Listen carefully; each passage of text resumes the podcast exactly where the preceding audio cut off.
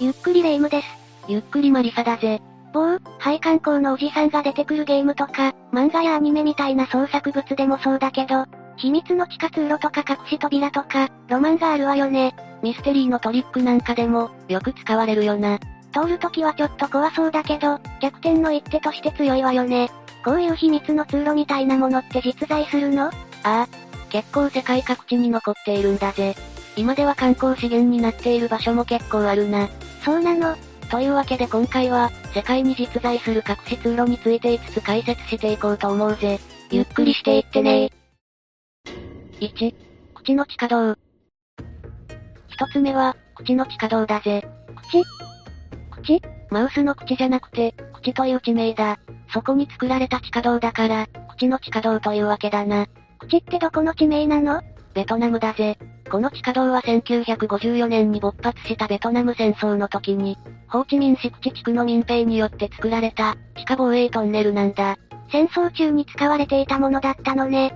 1946年から1968年にかけては簡素な道具で、それ以降は科学的なシステム化が進んだことで掘り進められ、アメリカとの戦争の勝利に貢献した重要な場所なんだ。地下トンネルって何に使ってたの？相手に見つからないように移動するってこと？それもあったんだが、最初のうちは本当に短いトンネルで、あくまでサポート的な役割しかなかったんだ。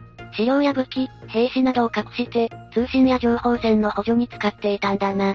そういう単純な構造のトンネルを、各村が作っているだけだったんだぜ。それぞれの村が必要だから、セルフで用意していただけだったのね。だが、後に村と村の間の移動や通信が必要になったから、各トンネル同士が接続されるようになったというわけなんだぜ。それはとんでもなく複雑で長いトンネルが出来上がりそうだわ。そうだな。実際に、1965年までに200キロほどのトンネルが掘られたことに加えて、500キロの残壕も周囲の移動のために掘られたんだぜ。でもそれって思い思いに掘ってたトンネルを繋げたんでしょ？複雑にはなるけどその分めちゃくちゃにならない？互いに接続されて、複雑なトンネルシステムを形成する頃には、深さも異なる、系統的で、科学的に形作られるようになったんだ。全く無秩序なことにはならなかったのね。そんなの作ったら中で迷子になりまくって大変だと思うぜ。ものすごいマッピング能力の持ち主しか使えないんじゃ意味ないだろ。それもそうだわ。この時のトンネルは、地面から3メートルほどの上層階、地面から6メートルほどの中層階、8メートルから12メートルまでの深さの下層階と、3層にも分かれた多くのトンネルによって構成されていたんだ。作った人たち、とんでもないわね。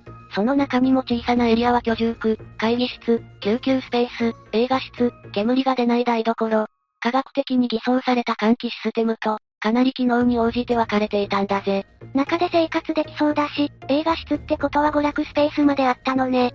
でも、トンネルってことは、入り口を壊されたらやばいんじゃない？そのまま閉じ込められちゃうし、中に踏み込まれたら不利になっちゃうわ。まず、それ自体の耐久性についてだが、ラテライト粘土質のトンネルは、地滑りが発生しにくく耐久性もかなり高いんだ。重火器による破壊にも頼るくらいにな。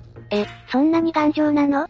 そもそも、地下道の上下の道には秘密のハッチが隠されているし、トンネルの入り口の蓋も、葉っぱや草で丁寧に隠されているから、見つかること自体が珍しかったはずだ。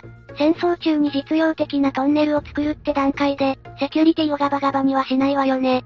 それに、トンネルの天井もかなり低く作られているんだ。見学に入った人の多くは、中腰で進まないといけないくらいにな。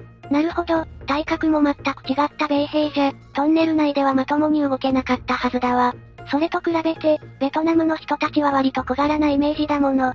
こういった歴史的背景がある重要な遺構、口の地下トンネルは、1975年以降に保存、修復を経て、歴史的遺産になった。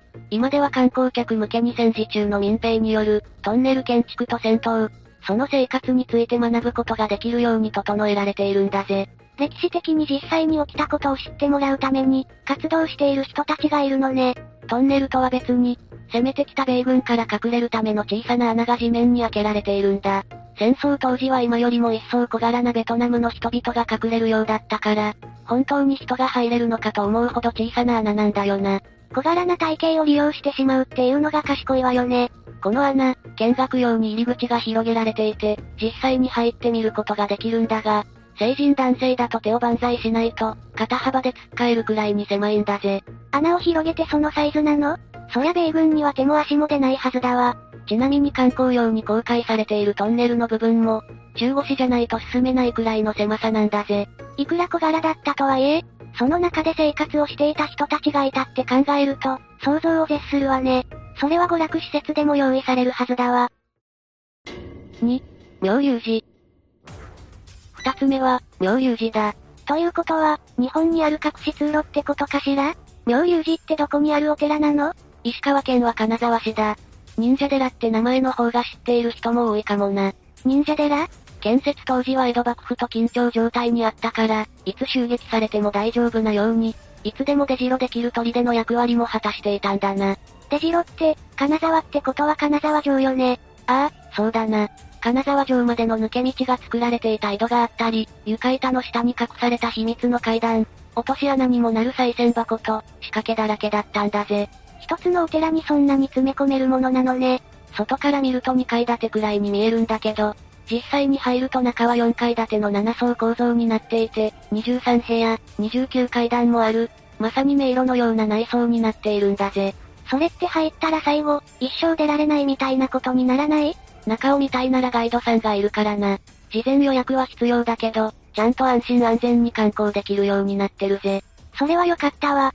さてこのお寺、1643年に加賀藩主、前田利常によって建立されたんだが、その別名とは違って、別に忍者がいたわけじゃないんだ。そうなの？確かに金沢に忍者がいたなんて話は聞いたことなかったけど、もともとは武士が生活する寺院群に、監視場所として作られたんだぜ。さっきも言ったように鳥で、要塞の機能を備えた妙龍寺は、外敵を欺く、あらゆる仕掛けだらけだったんだよな。落とし穴とか隠し通路の話ね。忍者寺という名前はこのお寺に忍者がいたから、そう呼ばれるようになったわけではなく、その機能に起因する複雑な建築構造から、そう呼ばれるようになったというわけなんだぜ。忍者屋敷のお寺版ってことだ。なるほど。忍者は全く関係ないわけね。中は本当に複雑な作りになっていて、押し入れに見えて片側の扉だけ階段に繋がってたり、普通の押し入れかと思いきや、壁に隠し階段があったりしたんだ。29階段とかどこに作ってるのかと思ったけど、そういう隠し方をしてるのなら、たくさん作りようもあるってものだわ。お寺の庭には大きな井戸があるんだが、これが金沢城に繋がる秘密通路があると言われているものだな。各部屋は井戸をぐるっと囲むように配置されていて、その各部屋が隠し扉や階段で繋がっているんだ。どこからでも隠し通路にアクセスできるようにってことだろうな。当たり前だけど、当時ここにいた人たちは構造を暗記してたってことよね。3年くらいいないと全部を把握しきれる気がしないわ。いろんなところが、いろんなところに繋がってるから、現在地が全くわからなくなるなんてことも普通にありそうだぜ。ここまで複雑だったら、トイレから帰れなくなってみたいな、そんなわけないだろって言い訳が使えるわね。ガチで帰れない可能性が十分にあるのも怖いところだけど。3、サンタンジェロ城の隠し通路。三つ目は、サンタンジェロ城の隠し通路だな。イタリア、ローマに流れるテベレ川の岸にあるお城だぜ。リバー流のお城なんておしゃれじゃない。サンタンジェロ橋とか、サンピエトロ大聖堂も徒歩圏内だから、イタリア観光に行った人なら、知ってる人も多いんじゃないかと思うぜ。サンタンジェロ城ってどんなお城なの？別名、天使城とも呼ばれていて、お城の中で祈りを捧げると、大天使ミカエルが現れるなんて伝説も残っている場所なんだ。それもあってかお城の中や周囲には、天使の像がたくさん飾られているんだぜ。なんだか神秘的な場所ね。お城ってことは誰か偉い人の家だったのかしら？いや、ここはローマ皇帝が自分自身の霊廟として建てたんだぜ。つまり誰かの居城だったわけじゃないんだ。その後は軍事施設や牢獄といった使われ方もしていたんだけどな。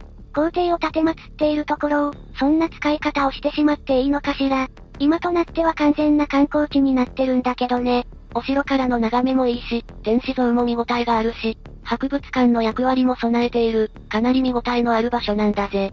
ちなみに映画好きの人なら知ってるかもしれないが、映画、ローマの休日で、アン女王と女王が飛び込んだのは、横を流れるテベレ川だ。このお城のあたりって、ローマ観光のホットスポットなのね。それで、隠し通路の話が全く出てきてない気がするんだけど。そうだな。そろそろ本題に入ろう。先ほども言ったがサンタンジェロ城と、バチカンのサンピエトロ大聖堂は、歩いて10分のかなり近い距離にある。観光にはもってこいよね。だが、その行き方は普通に一般の人が歩いて向かう道路だけじゃなかったんだ。お城から大聖堂までは秘密の隠し通路が繋がっているんだぜ。歩いて10分って聞けばそれなりに近そうだけど、実際の距離にすると結構あるわよね。それだけの距離が隠し通路で繋げられているの？ああ。距離にして約800メートル。有事の際に、教皇たちがバチカンから逃げるために使われた道でもあるんだ。何かあった時に重要な人物を安全に移送する。ザ、隠し通路っぽい使われ方をしてる場所ね。サンタンジェロ城では夏の間だけ、この隠し通路を、バチカンの施設まで歩くというツアーが開催されているんだぜ。日に4回、英語とイタリア語での案内がされていて、1グループ最大15人までだ。え、かつて本当に使われた隠し通路を歩くことができるの？そういうことになるな。細かい変更や開催時期に関しては、自分で確認してみてほしいんだが、案内付きで隠し通路を歩けるという、なかなかできない経験ができるという意味では、非常にワクワクするツアーだと思うぜ。めったにできない経験よね。お城からバチカンまでってことは、隠し通路がほぼ全部見られるってことだと思うし、すごく興味が出てきたわ。4. ベルサイユ宮殿の隠し通路。次は、ベルサイユ宮殿の隠し通路だぜ。ベルサイユ宮殿って、マリー・アントワネットとかルイ14世とかのものすごくざっくりした認識だが、まあ合ってるぜ。ベルサイユ宮殿は1682年、当時のフランス王、ルイ14世によって建てられた宮殿だ。当時は離宮だったんだけどな。作ったのがルイ14世なのね。パリのほど近く、イブリーヌ県ベルサイユにあって、今ではバロック建築の代表作、豪華絢爛な建物と美しい庭園で有名な世界遺産だ。正直、大きくて綺麗な宮殿の観光地ってイメージしかなかったわ。宮殿内部には、有力貴族たちの生活する空間も用意されていて、権力の一極集中を実現した建物であるとも言えるんだ。だから、この宮殿自体をフランス絶対王政の象徴とも見ることができる。綺麗なだけじゃなくて、歴史的にも意味のある場所だったのね。ルイ14世をはじめとした王族や貴族が政治について話し合い、時には社交場としての役割を果たしていることもあったんだぜ。ここで生まれたのが多くのルールやエチケット、マナーであり、今につながるものもたくさんあるんだよな。現在とそういう部分で地続きになっているのね。興味深いわ。さて、そんなベルサイユ宮殿だが、観光客の多くが見学したであろう場所が、王妃の寝室と呼ばれる部屋だ。まさに豪華絢爛って言葉がぴったりだけど、庶民的感覚からすると、ここまで豪華だと落ち着いて休めない気がするわ。実はこの部屋に隠し扉がある。そうなの？見学日によっては開いていることもあるんだが、ベッドに向かって左側に隠し扉が作られているんだ。実際に使われたことはあるのかしら？ああ。1789年10月4日の夜、フランス革命初期のベルサイユ行進の時だ。女性を中心としたパリ市民が、武器を持ってベルサイユ宮殿まで行進し、フランス国王ルイ14世を、パリに連行したという事件があったんだぜ。世界史でやった気がしないでもない気がするわ。別名、10月革命とか呼ばれているものだな。その時にアントワネットは、この隠し扉を通って命拾いしたというエピソードが残っているんだぜ。扉の先はどこに繋がっているの？大の間だな。宮殿に押しかけたボートたちから逃げるために、隠し扉を抜けて国王の部屋にたどり着いたんだぜ。宮殿の隠し通路ってこれだけだったのかしら？いや、他にもいくつかあることがわかっているぜ。例えばマリー・アントワネット専用の立派な図書室。それは普通に読書好きだったんじゃない？彼女は硬い本とか学問はそんなに好まなかったし、読書自体もそんなに好きではなかったと言われているんだぜ。その割に立派な専用の図書室を持っているんだよな。どうしてかしら？それは書物及びその棚を、別の目的で使っていたからなんだ。別の目的？隠し通路、まさか。本が詰まった本棚は、隠し通路を隠すためには絶好の道具なんだよな。それにマリー・アントワネットに読書のイメージがないことも加わって、人の思考の裏を突き人目を避けて、ここから逃げられたということなんだぜ。本棚に隠れた隠し通路とか隠し扉なんて、憧れでしかないじゃない。あれって実際にできるものなのね。なんとかして私の部屋にも導入できないかしら？書斎ならまだしも、普通の部屋に巨大な本棚があったら違和感しかないだろ。確かに、隠し扉にならないわね。まずは書斎とか本だらけの部屋を作るところからスタートってことね。他にも別の図書室にも同じような隠し扉があったりするし、巨大な肖像画を退けると、鍵穴を差し込むための穴が出てきたりなど、ベルサイユ宮殿は隠し通路、隠し扉の宝庫なんだぜ。彼女たちは何を目的に、この隠し通路を使っていたのかしら？ただの避難経路にしてはたくさんある気もするし、どうせあるなら平時も使うわよね。確かに緊急時の避難経路ではあったはずだけど、貴族たちが集まって交流したり、政治について話し合ってたってことは、密談、裏取引、はたまた合いびきと想像は膨らむよな。なんだか気づいたらできてる隠し通路とかありそうで怖いけどね。そういう意味で、宮殿の隠し通路事情に通じていた人物は、警備の人たちだろう。アントワネットの警護役だったオスカルという人物は、どの隠し通路がどことどこを結んでいるとか、王妃が何目的で使ってるとかは、頭に入っていたはずだぜ。そういうのも把握しないといけないなんて大変ね。場所が場所だけに隠し通路を使って何をしていたのか妄想がはかどるけど、真実は本人たちしか知らないのよね。気になるわ。5、ウィンチェスターミステリーハウス。最後は、ウィンチェスターミステリーハウスだ。えっと、どこかのテーマパーク的なものかしら？確かにミステリーハウスって言われると、からくり屋敷か、リアル脱出ゲームかと思うかもしれないけど、アメリカにある、ゴリゴリの幽霊屋敷だぜ。ゆ、幽霊屋敷これはアメリカはカリフォルニア州、サンノゼにある屋敷の名前なんだが、38年もの間、絶えず建設が続けられている呪われた場所なんだ。どうしてずっと増築を続けられているの？それを知るには、そもそもウィンチェスターミステリーハウスが何だったのか、この屋敷の歴史に触れる必要があるな。ウィンチェスター、この名前に聞き覚えはないか？うーん、聞いたことあるようなないような。その昔、銃のビジネスで成功を収めた、ウィリアム・ワート・ウィンチェスターという人物がいたんだ。ウィンチェスター銃といえば、聞き馴染みがある人も多いと思うぜ。この屋敷はそのウィリアムの未亡人、サラの個人邸宅として使われていたんだ。個人の家が増築されまくった呪われた屋敷に変わるって、何があったのよ。ことの発端は、サラが1866年に娘アニーを、1881年に夫ウィリアムを亡くしたことだった。深い悲しみに暮れていた彼女は、友人の助言で霊媒師に助けを求めたんだな。その霊媒師はなんて言ったの？代々製造してきたウィンチェスター銃が多くの人々の命を奪い、それによって一家にかけられた呪いが存在するということだったな。その呪いで娘も夫も亡くなってしまったってこと？ああ。銃で亡くなった幾千の人々の霊魂が復讐の機会を求めている。そして、コネチカット州ニューヘイブンにあった自宅を出て西へ行き、そこでサラ自身と銃で亡くなった人たちのために家を建てろと進言したんだ。家を建てるの？しかもその建設はやめてはいけない。ストップしたならあなたは死んでしまうと言われて、ウィンチェスターハウスの建設につながるわけだな。終わらない増築は、この霊媒師のアドバイスだったのね。それにしても、38年も増築し続けるだけの資金が、よくあったものね。夫の死で2000万ドル以上の財産を相続したし、銃器メーカーである、ウィンチェスターリピーティングアームズの所有権も、50%近く持っていたんだ。つまり概算としても、1日1000ドル程度の収入があったわけなんだぜ。しかも、1913年までは、これらの資産に課税されなかったしな。それでずっと増築し続けることができたのね。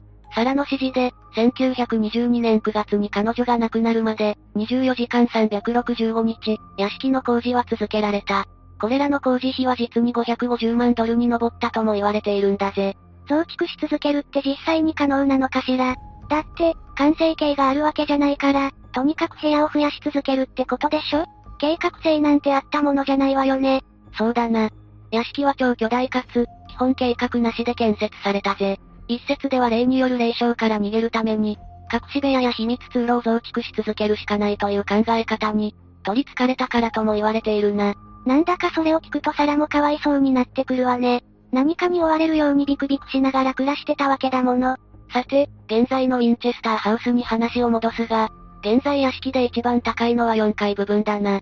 かつては7階まであったんだが、地震の被害で損壊してしまったみたいだ。屋敷っていうにはかなり大きくないかしら。ハウスには寝室が40個、舞踏室2つなど、個室が160個あり、暖炉は47個、煙突が17個、地下室が2つにエレベーターが2基。使われている窓ガラスの枚数は1万枚にも及ぶ超巨大邸宅なんだぜ。広すぎるわ、隠し通路とかなくても迷子になりそうじゃない。金銀のシャンデリアや寄せ木細工の床や装飾などなど、ちゃんと飾りなどもあったみたいで、ただ増築を繰り返していただけではないんだよな。殺風景にはしなかったのね。屋敷の中はどこにも通じてないドアや階段もあったりして、配色も素材もかなり様々と、本当に殺風景なことはなかったと思うぜ。外観は一般的なセレブの豪邸にも見えるだけに、中の異様さが目立つな。普通の家に隠し通路なんていらないものね。ああ。他にも登った先が行き止まりの階段とか秘密の通路、隠し部屋、天井に続いている階段などなど、奇妙なものが屋敷の至るところに作られているんだ。それから唐突に現れるオルガンも不気味なんだよな。幽霊ってフェイントとか隠れ家とか通じるのかしら？物理的な障害物って意味がない気がしてしまうんだけど、もともとは人間だからな、全く効果がないわけでもないかもしれないぜ。なるほどね。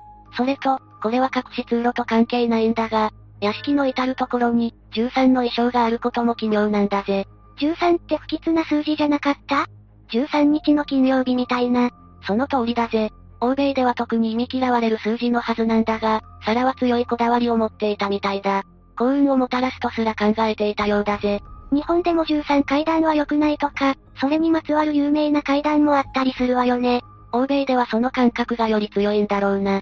だが、この屋敷は浴室が13個あったり、掛け鍵や窓枠が13個だったり、13個の排水口があるキッチンに、13階段と、13だらけなんだぜ。呪いには呪いをぶつける的な思考なのかしら。マイナスかけるマイナスはプラス的な？なるほど、その発想はなかったぜ。それか、例の霊媒師に何か言われたのかもしれないけどな。そっちの方が現実的にありそうだわ。愛する娘と夫の死から始まった、呪われた屋敷の増改築だが、彼女の心が穏やかに人生を生きていける方法はなかったのかと思ってしまうぜ。今は誰も近づかない感じかしら？これだけ有名になってしまったからな。誰も来ないどころか観光地になっている。呪いの屋敷が観光地？まあ、世界屈指の心霊スポットと考えれば、行きたい人がたくさんいるのも納得かしら。ウィンチェスターハウスを訪れる観光旅行も行われているし、ハロウィンとか13日の金曜日の付近では、夜に肝試しツアーが行われることもあるんだぜ。